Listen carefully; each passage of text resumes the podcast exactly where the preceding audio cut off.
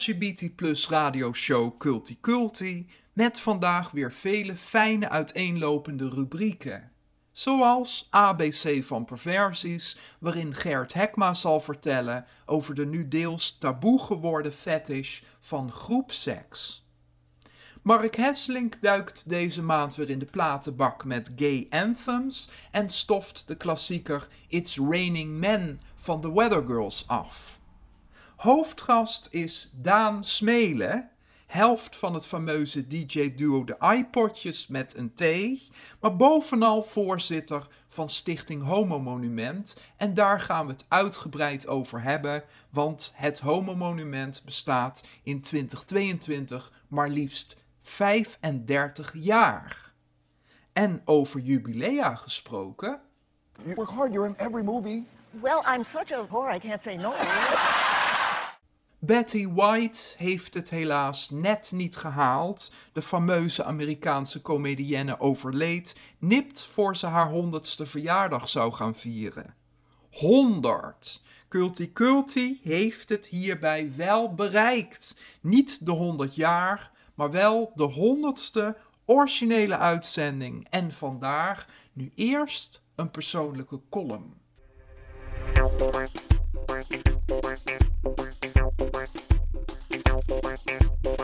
Moedig voorwaarts. De beslommeringen van Robert Leijs. Woehoe! Culti Culti 100, hoera! Wie had dat gedacht? Aarzelend, schoorvoetend begon ik augustus 2013 aan het auditieve avontuur van een eigen radioshow. Na jaren bijdrages te hebben geleverd aan programma's van anderen, waagde ik de sprong om maandelijks zelf een uur te vullen voor MVS Gay Station. Culti Culti, een allegaartje van cultureel geïnspireerde rubrieken en LGBT relevante onderwerpen, was een feit. Vanwege mijn faalangst en dystemie besloot ik in plaats van rechtstreeks uit de studio de shows van tevoren op te nemen, waardoor ik meer controle zou hebben over het eindresultaat. Ik heb het geweten. Ieder item, maar ook iedere fractie van een seconde binnen een item bleek rekbaar en vloeibaar. Dagen en nachten heb ik gespendeerd aan het werk op de milliseconde, juiste effect op het juiste moment, de meest natuurlijk klinkende overgang vinden tussen fragmenten die haaks op elkaar lijken te staan. Ik experimenteerde, probeerde en leerde en kreeg het steeds beter in de vingers. Al met al is het het dubbel en dwars waard geweest en ben ik nog meer van dat magische spul dat geluid is gaan houden. Culti Culti heeft me de afgelopen jaren uitgedaagd en gemotiveerd, soms tot wanhoop gedreven, maar ook voortgesleept. Als presentator en samensteller kan ik de wereld een versie van mezelf laten zien die minder overschaduwd is door depressie dan mijn dagelijkse zelf en zo naar mijn ervaring toch enigszins meedoen in deze maatschappij. Hoewel misschien een illusie, gezien het hardvochtige cohortbeleid van de gemeente Amsterdam, wat niet om participatie blijkt te gaan, maar enkel om geld, zou ik me momenteel toch geen zinvollere invulling van mijn leven kunnen indenken. Culti Culti is geen willekeurige hobby, maar een vurige passie en roeping. Het doet me goed de hort op te moeten gaan met mijn draagbare microfoon. Het brengt me structuur en focus, maar vooral verdieping, verbinding en vriendschap.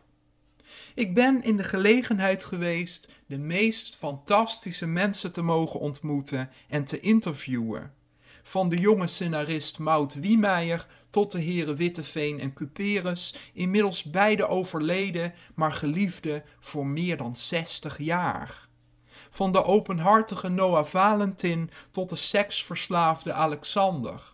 van directe gevoelsgenoten tot gasten die me de ogen wisten te openen over hoe het kan zijn om non-binair, niet-wit of trans te zijn.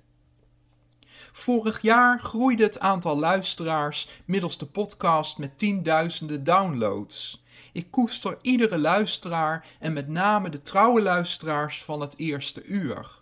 Zo zou ik zonder de warme belangstelling, suggesties en adviezen van Bert Boelaars Moedig voorwaarts. en La Lydia Til Die heerlijkheid. waarschijnlijk allang gestopt zijn. Zeer dankbaar en schatplichtig ben ik ook aan Gert Hekma, die met zijn eigenzinnige ideeën mij immer wist te inspireren tot gewaagde klankbeelden en muziekkeuzes. En de perversie van deze maand is ontvoering. Ja, nee. En de ontvoering De ontvoering van deze maand is is eh, Robert. Ja. Het kloppende hart van Culti Culti is toch wel Mark Hesselink, die naast zijn dierbare vriendschap mij en alle luisteraars steeds weer weet te verwennen met zijn boeiende en smeuig vertelde culturele tips. Cultipedia. Een waar hoogtepunt vond ik het produceren en opnemen van het winterhoorspel. De bereidwilligheid en het plezier van de spelers die zij aan zij rond mijn keukentafel de meest absurde teksten uit hun mond wisten te krijgen. Gert Hekma? Dan nog eerder Hert Gekma. Wat heeft u trouwens een alleraardigste blouse aan? Door Culti Culti leef ik van maand tot maand en dat is bepaald geen straf. Zolang het goed blijft voelen en zolang het kan, zal ik blijven delen wat mij, de mensen om mij heen, raakt, beweegt, ontroert en inspireert. Voor de regenbooggemeenschap en verder iedereen die het horen wil. Moedig voorwaarts. Just keep it simple, babe. Don't make it complicated. Don't tell me to be glad when I'm sad. I really hate that. I try not to be bad. Eccentricity's holding me back. If I could be more like you, I would, but I can't, and I'm glad about that. What if someone had asked Castle not to be sad? Never known who he was or the he become. There would be no blue period. Let me run with the wolves. Let me do what I'll do. Let me show you how sadness can turn into happiness. I can turn blue into something beautiful. Beautiful.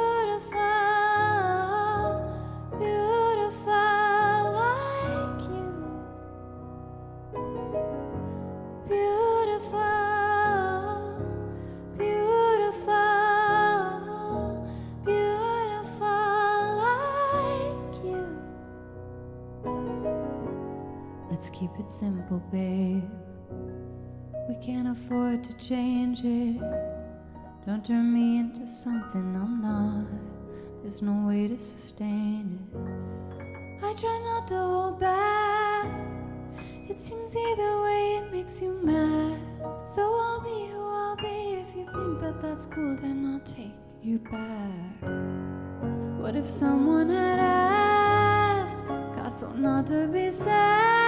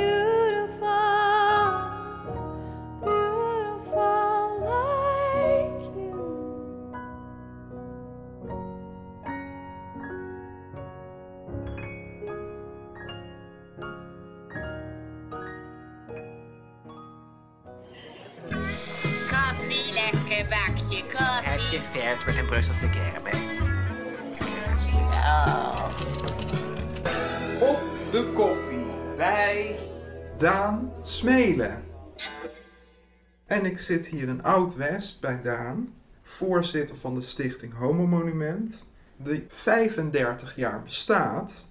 Als we even teruggaan in de tijd, 1987, hoe zag jouw leven er toen uit? Nou, vooral puberaal. Ik Ja. eh, was nog eh 15.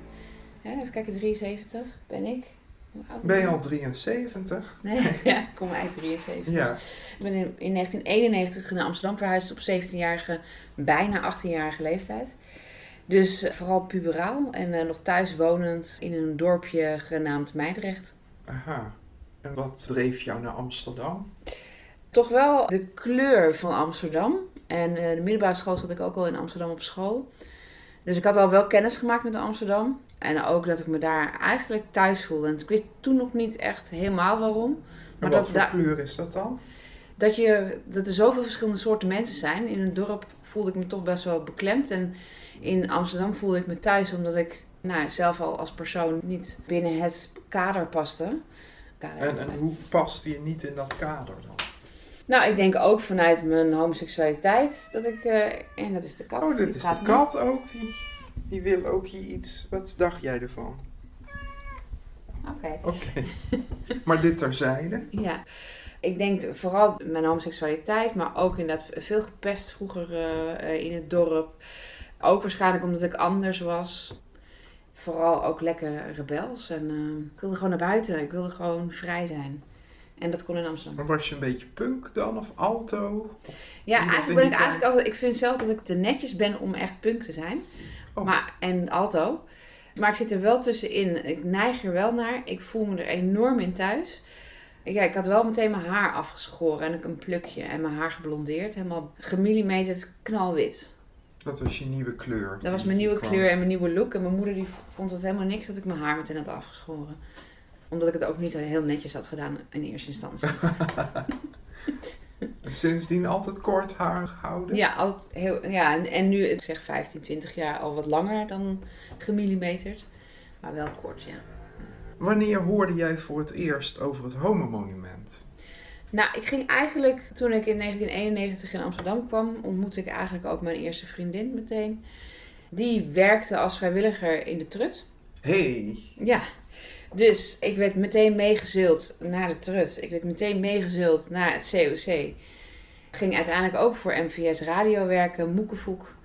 oh, dat Eh, wist ik helemaal niet. ja. Zijn ex-collega's. Ja, het zijn ex-collega's. Wat was dat voor programma? Moekevoek was een jongerenprogramma.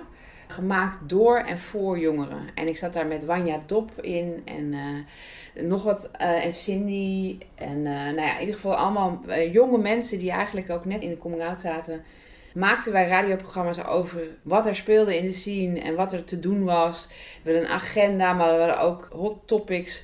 Het was natuurlijk de tijd voor de mobiele telefoons. Dus we spraken gewoon echt, mensen luisterden ook nog naar, echt wel fanatiek naar de radio.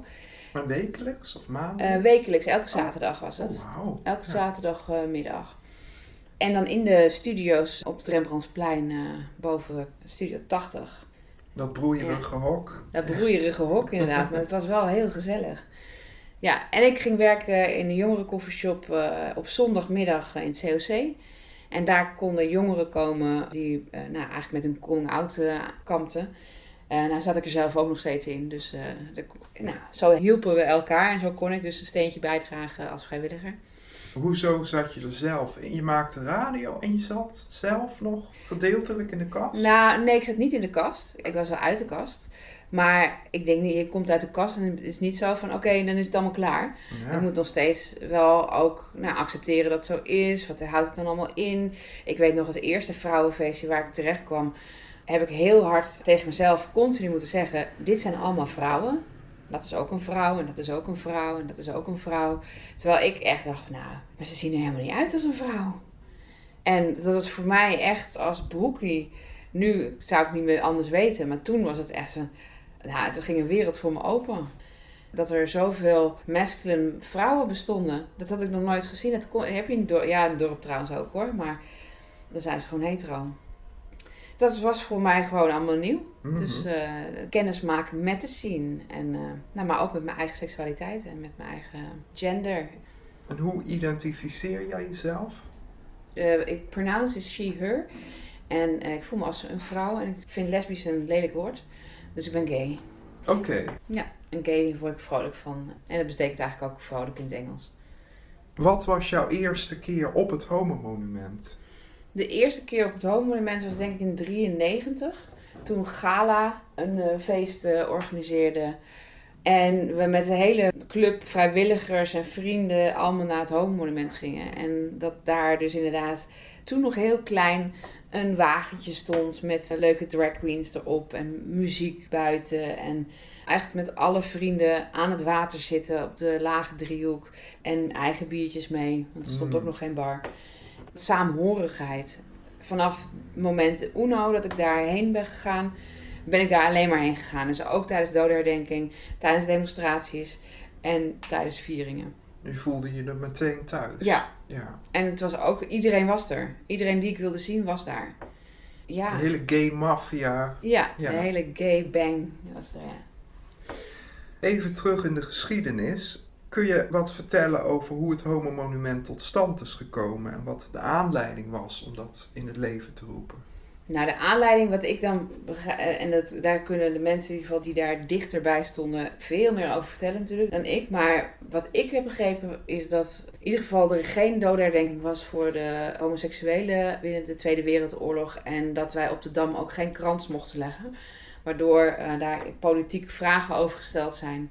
Mensen En- echt weggejaagd. En weg, weggejaagd inderdaad. En eh, dat Bob van Schijndel en Boris Dietrich eh, daarin samen gewerkt hebben om er- ervoor te zorgen dat eh, het Homo-monument tot stand gebracht werd. In ieder geval dat daar ruimte voor gemaakt werd.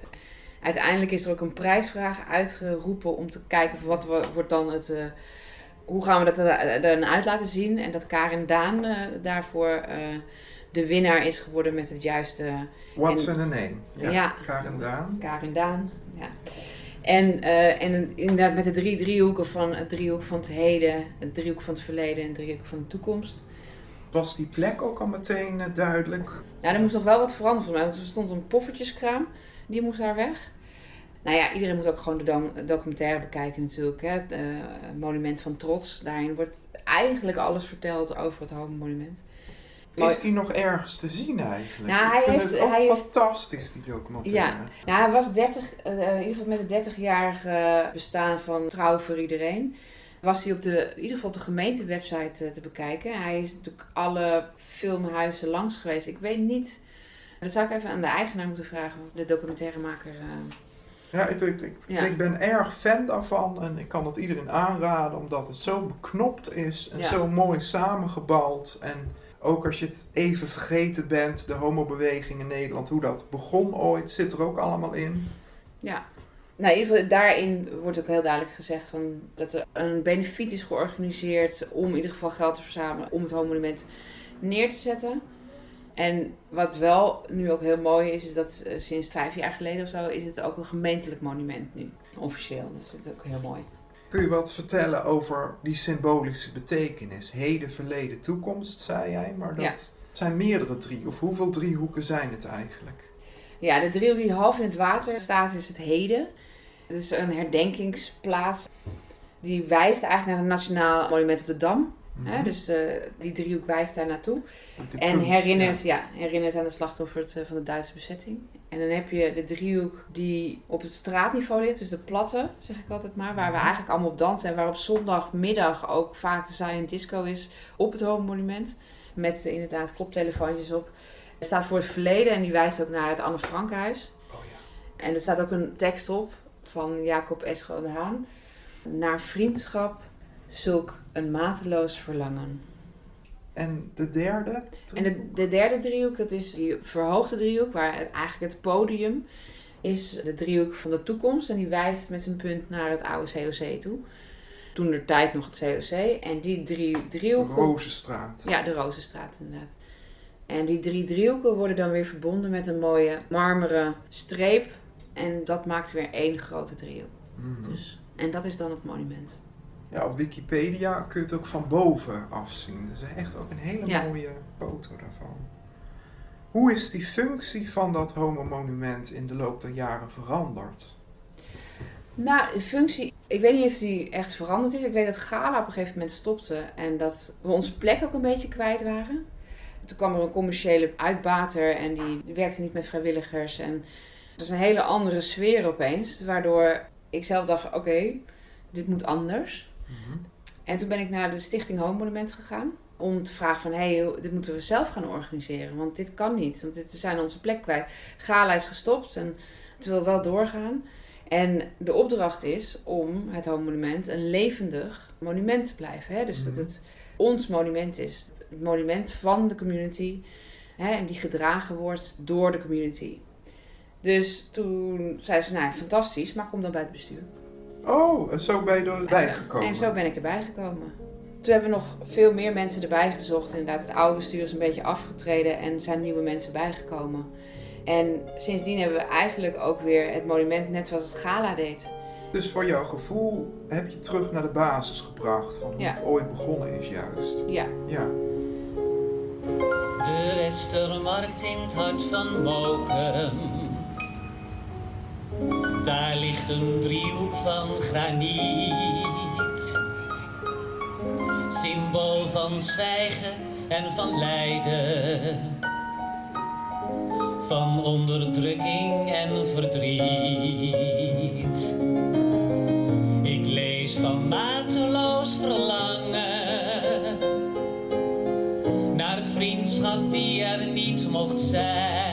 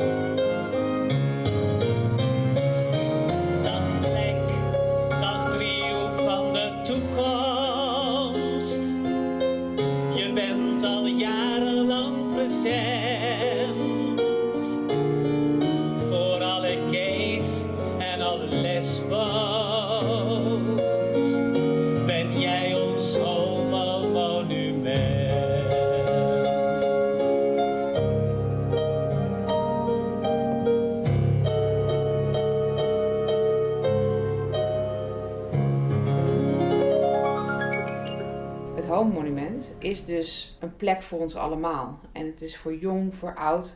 En daar zijn we nu ook heel erg aan het investeren. Ook heel, hoe, hoe gaat de volgende generatie dit overpakken en uitdragen naar buiten? Mhm. Dat is een plek waar je heen kan gaan op het moment dat je iemand bent verloren eh, die je lief hebt. Maar je kan er ook heen gaan als je boos bent over een, eh, iets wat er gebeurd is in de wereld of in Nederland. eh, met betrekking tot homo-emancipatie. Je kan er ook heen op het moment dat je je vrijheid wil vieren. En we staan ook open, dus als je echt dingen wil en initiatieven hebt, dan zou ik zeggen, kom in ieder geval naar het Homo-monument toe en laat horen wat je vindt wat nodig is en wat belangrijk is, want dan kunnen we daar naar luisteren en kunnen we daar iets mee doen. Wat heeft jou zelf het meest geïnspireerd wat jouw activisme betreft? Zo, ja. Ja, ik doe dingen vanuit mijn hart. Dat is eigenlijk mijn grootste drijfveer. Ik kan niet tegen onrecht, ik kan niet tegen uitsluiting. Ik wil eigenlijk dat iedereen zich vrij kan voelen. Mhm. En als ik ergens mijn hart insteek, dan eh, ben ik daar ook 100%. Ik heb 14 jaar gewerkt in de trut. Het is dat mijn werk eh, het eh, niet toeliet, anders was het er nog steeds geweest. Maar ja, ik kon me niet meer conformeren aan elke zondag aanwezig zijn. En de kater op maandag. En ja, vooral de kater op maandag inderdaad. Maar de Trut is ook zo'n organisatie waar mijn hart ligt, nog steeds. Ik ben nog, je, je bent en blijft een Trutter. Ik ben nog steeds een Trutter, want ik... Gaat er nooit meer uit. Nee, want ook daar is het, het, het vrijwillig neerzetten... Ik doe ook, het Homo-monument is ook mijn vrijwilligersbaan. Wat, wat doe je naast eh, jouw voorzitterschap? Ik werk zelf al 18 jaar in de gehandicaptenzorg. En nu als opleidingscoördinator en als vrijwilligers- en recreatiecoördinator. En ik geef voornamelijk veel trainingen, veel communicatietrainingen, coachingstrainingen Aan, aan personeel. aan personeel. Ja. ja. Overlapt dat ook nog wel eens, je, activisme en je reguliere baan? Nou, ik denk altijd, ik heb heel lang in de horeca gewerkt. En ik denk dat werken met verstandelijk beperkten bijna hetzelfde is als werken met dronken mensen. Waarvan akte, ja. Ja, je moet gewoon lief en duidelijk zijn. Dan kom je er altijd. En vooral dat lief. Warm, maar duidelijk. Mhm. En nou, ik merk wel dat het wel eh, speelt als... Ik ben opgeleid als, eh, als... Ik heb CMV gestudeerd, dus cultureel maatschappelijke vorming. En cultureel maatschappelijk ben ik zeker aan het vormen op het... eh, hè, dus de ondernemen doe ik zeker op het Homo-monument. Dus dat, Mhm. die opleiding en die, die kennis en wetenschap neem ik zeker mee in, ook in het Homo-monument. Qua activisme, waar maak je het meeste druk om de laatste tijd? Nou, ik heb ooit een, ook een, inderdaad een, eh, een speech gegeven op 4 mei. Nou, waar ik me heel erg druk over maak, is over de toekomst. Dat alles zo snel gaat. Met internet, nieuws, fake nieuws, boze mensen.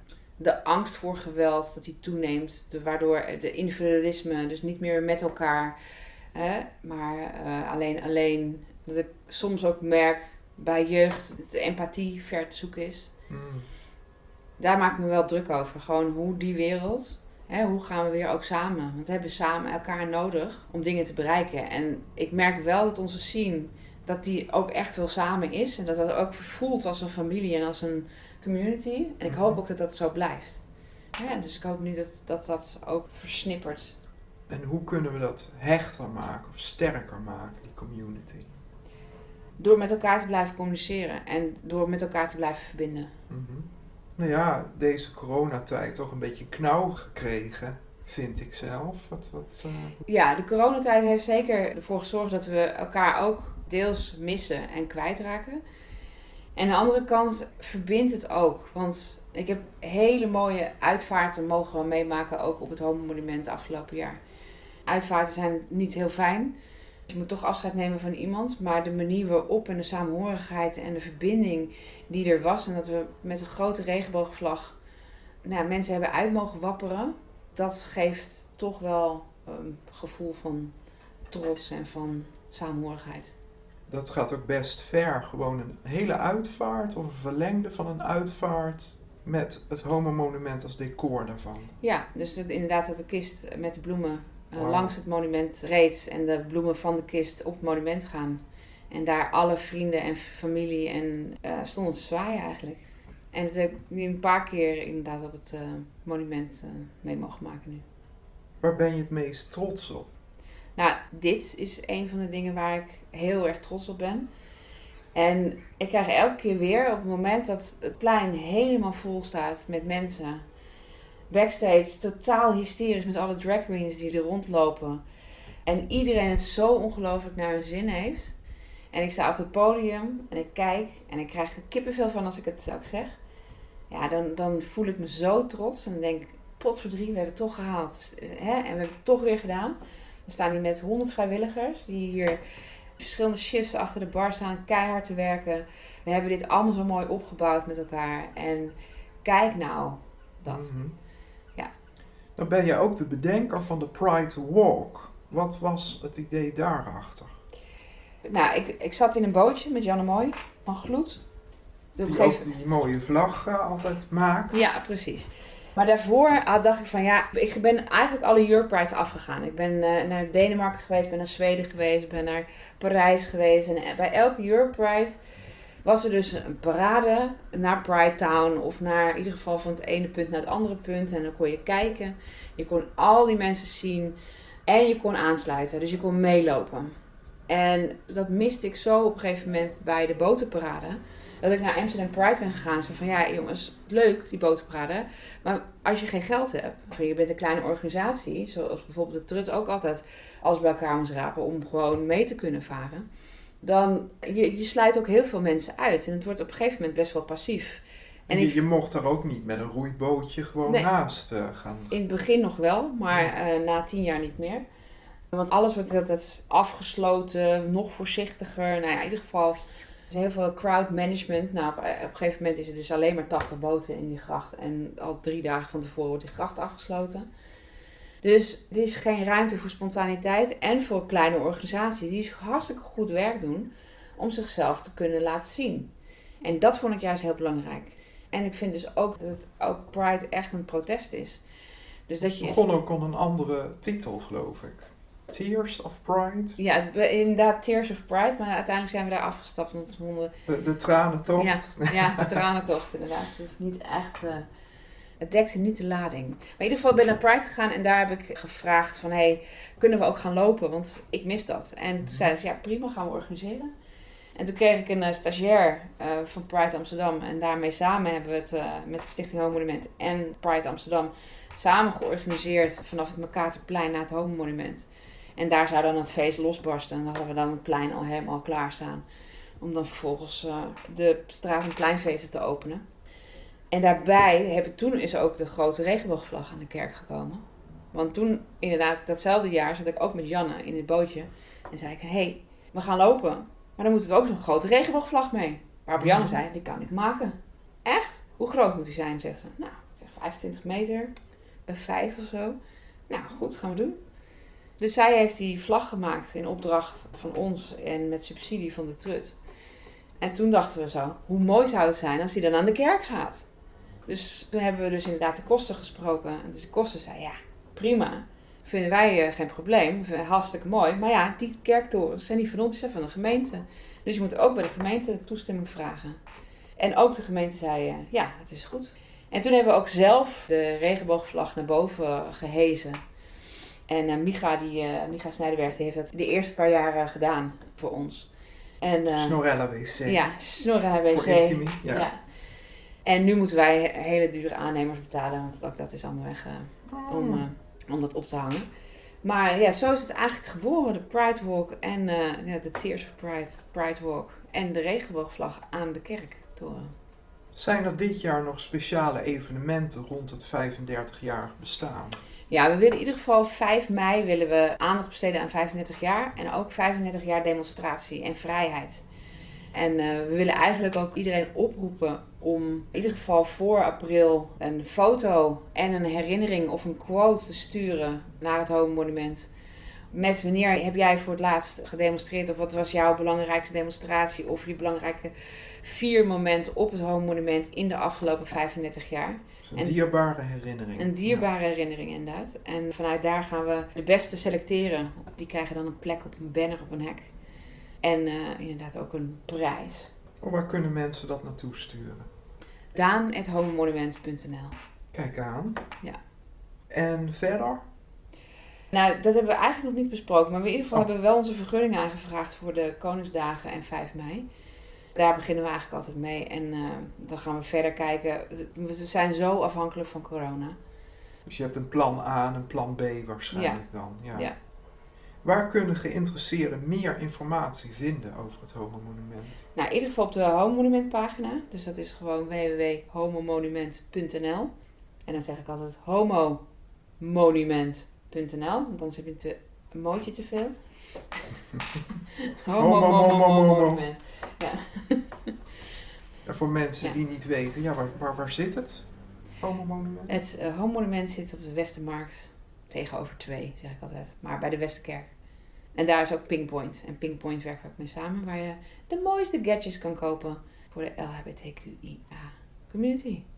Nou, ik krijg meteen weer zin om daar met heel veel mensen samen te zijn. Dankjewel, ja. Daan. Graag gedaan.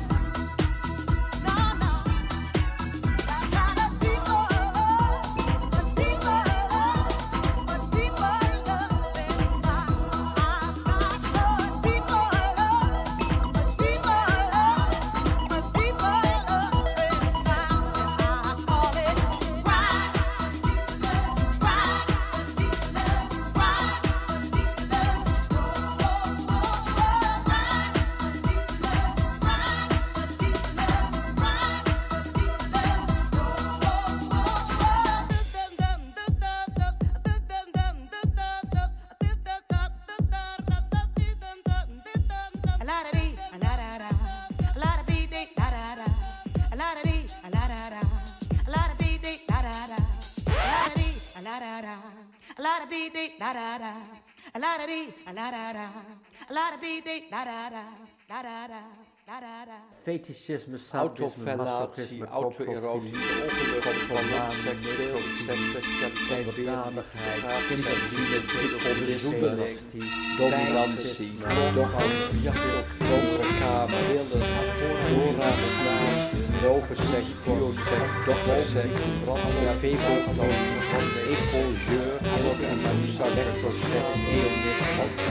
onanie, ABC van perversies van Gert Hekma.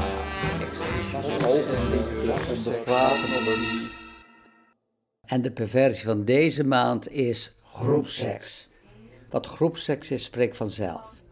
Rond 1970 was het populair onder homo's en hetero's en werd er zelfs een boek aan gewijd.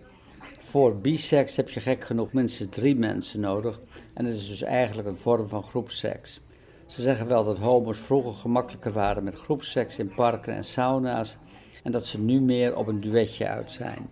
Ik geloof er niks van. Het zijn vast en zeker van die oudjes die klagen dat vroeger alles leuker en geiler was. you, he, together. Come on, baby, let's go. I, you, she, together. Come on, baby, let's go. I, you, he, together. Come on, baby, let's go. I, you, she, together. Come on, baby, let's go. I don't have to make the choice. I like girls and I like boys. I don't have to make the choice. I like girls and I like boys. I don't have to make the choice. I like girls and I like boys. I don't have to make the choice. I like girls and I like boys. I, you, he, together. Come on, baby, let's go. I, you, she, together. Come on, baby, let's go. Whips, crops, canes, whatever. Come on,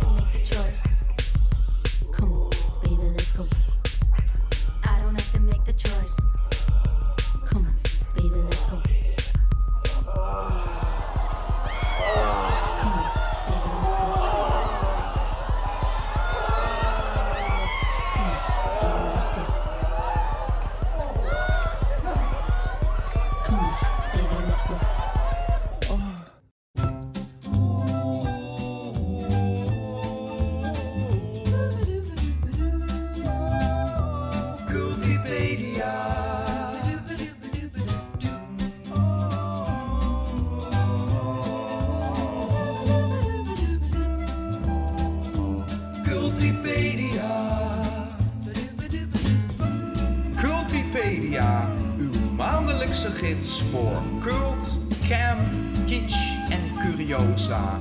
Met Mark Hesseling.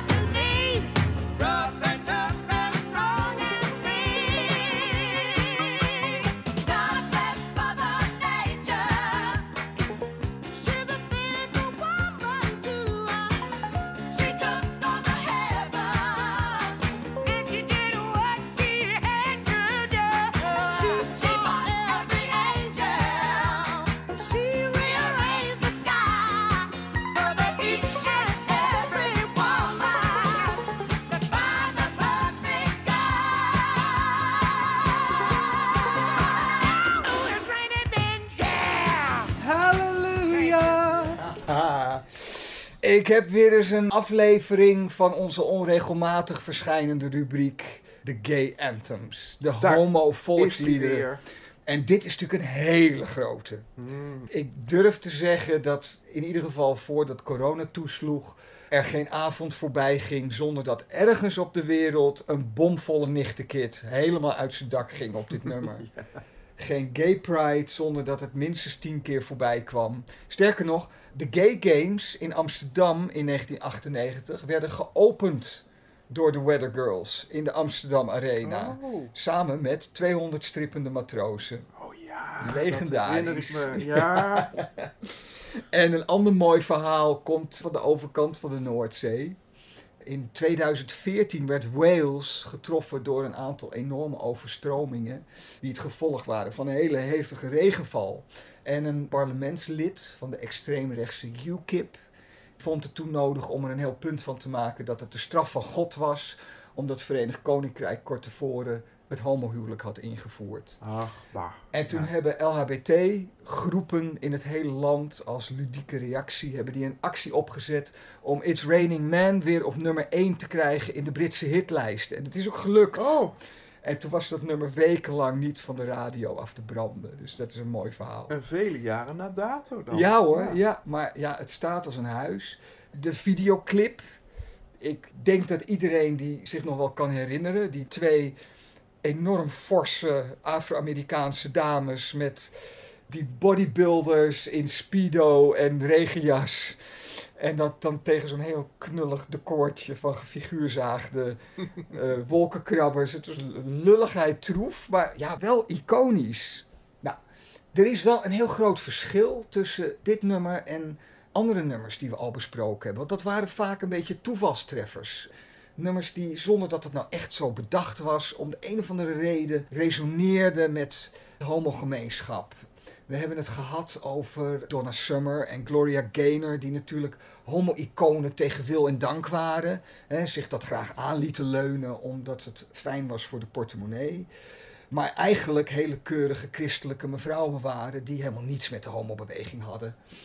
En dat was hier echt een heel ander verhaal. Dit nummer is altijd van meet af aan bedoeld geweest als kraker voor in de homokroeg. Nou ja, als je de clip bekijkt, Ja, zeker wel. het lag ja. er zo dik bovenop. Het was echt geschreven als gay anthem door twee mannen die toevallig allebei Paul heten. Paul Schaefer en Paul Jabara.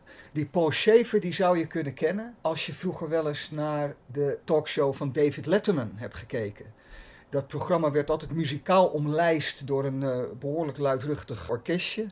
En Paul Schaefer is jarenlang de leider van dat orkestje geweest. En was daarmee ook de vaste sidekick van David Letterman. Dat is die kale. Ehm, hij was overigens niet gay. Die Paul Jabara wel. Was dat wel, moet ik helaas zeggen. Want ook hij heeft helaas weer de AIDS-epidemie niet overleefd. Hij was iemand die afkomstig was uit de musicalwereld. Maar in de jaren 70 en 80 schreef hij een paar hele grote disco-hits. Waaronder bijvoorbeeld deze. Reach two, three, four, five, six, seven, eight. Stretch two, three, four, five, six, seven. En neer. en links. Ja, toch aanstekelijk. Ja. En ook deze is van hem.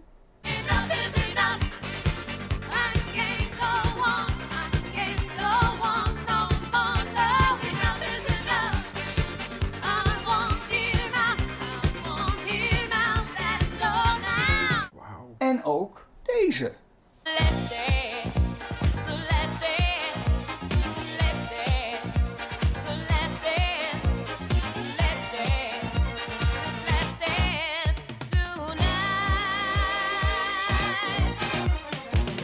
had hij in zijn vingers, die De- aanstekelijke duidelijk. disco. Ja, ja, ja, ja, wauw. ja. En we hoorden hier Diana Ross, Barbara Streisand, Donna Summer twee keer. Eén keer samen met Barbara en één keer met eh, Last Dance.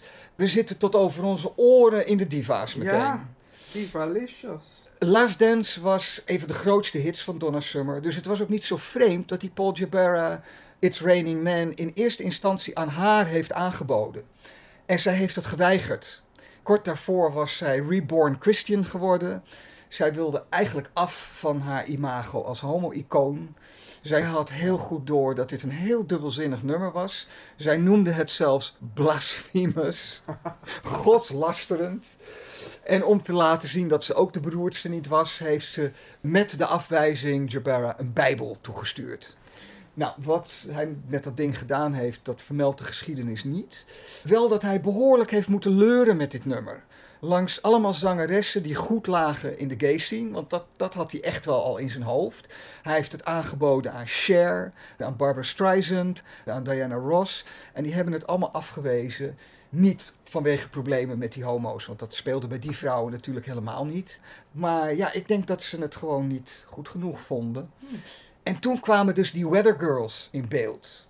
Een duo. Ze bestaan overigens nog steeds. Ze hebben in de loop der jaren verschillende samenstellingen gehad. Maar de oorspronkelijke Weather Girls, die je ook zag in die videoclip, dat waren Martha Wash en Izora Armstead. En die waren nou eens niet zoals eigenlijk bijna al die formidabele zwarte zangeressen afkomstig uit dat conservatieve zuiden van de Verenigde Staten. Hè?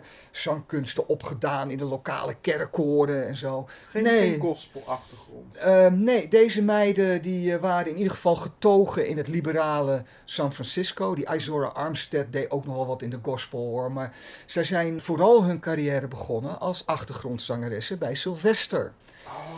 En daar hebben we het ook al eens uitgebreid over gehad. Zo'n belangrijk figuur in de gay cultuur in die jaren. Zij waren ook te horen op de oorspronkelijke plaatopname van You Make Me Feel Mighty Real. De monsterhit van Sylvester. Nou, op een gegeven moment wilden zij als duo iets voor zichzelf gaan doen. En ik heb de hele tijd nog geen grappen gemaakt over de lichaamsbouw van die dames, want ik hou niet zo van vetshaming. Maar ik kan er niks aan doen. Zij noemden zichzelf als duo Two Tons of Fun. Met weinig succes, grote hits bleven uit. Totdat It's Raining Man voorbij kwam en zij speciaal voor die plaat Oh. hun naam veranderden in de Weather Girls. Omgedoopt. En de rest is geschiedenis. Wel een one-hit wonder.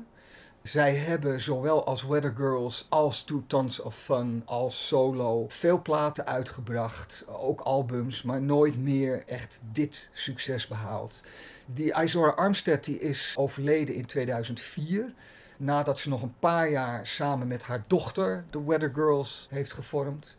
Martha Wash treedt nog steeds op gay prides over de hele wereld op met It's Raining Man. Ze heeft er ooit nog een nieuwe versie van opgenomen samen met RuPaul. Maar de leukste coverversie en de verrassendste, daar gaan we dan ook mee eindigen, is van de Britse zangeres Jerry Halliwell. Die was ooit lid van de Spice Girls, waar we het ook nodig eens over moeten gaan hebben. Maar zij zong It's Raining Man voor de soundtrack van de film Bridget Jones's Diary. Met in de hoofdrol Renee Zellweger, die vorig jaar natuurlijk weer in die prachtige film over Judy Garland speelde. En zo komt alles weer mooi bij elkaar. Dankjewel. It's raining men.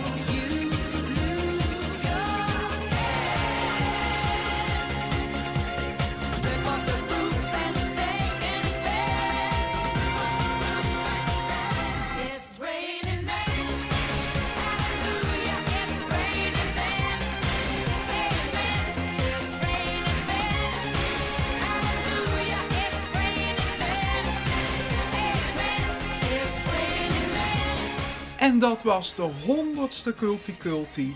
Ik ben Robert Weijers en dank hierbij Paddy White, Bertie Boelaars, Lana Del Rey, Daan Smelen, Stichting Homo Monument, Ruud Dauma, Dolly Bellefleur, Clevils en Kool, Gert Hekma, Peaches, freesound.org, Mark Hesselink, The Weather Girls, Diana Ross, Donna Summer, Barbara Streisand, Jerry Hallowell, Lydia Till en jawel ook eens alle fijne luisteraars. Ja, jij. Fans van Gert Hekma kunnen hun hart inmiddels ophalen middels de nieuwe persoonlijke overzichtssite gerthekma.nl, waar publicaties, foto's en andere informatie te vinden is. Voor meer Culti Culti, waaronder alle eerdere uitzendingen plus zoekfuncties op gasten, perversies, diva's en tips, verwijs ik naar culticulti.nl, Culti met de K van Keizersgracht. Tot februari. Culti culti, culti culti, culti culti,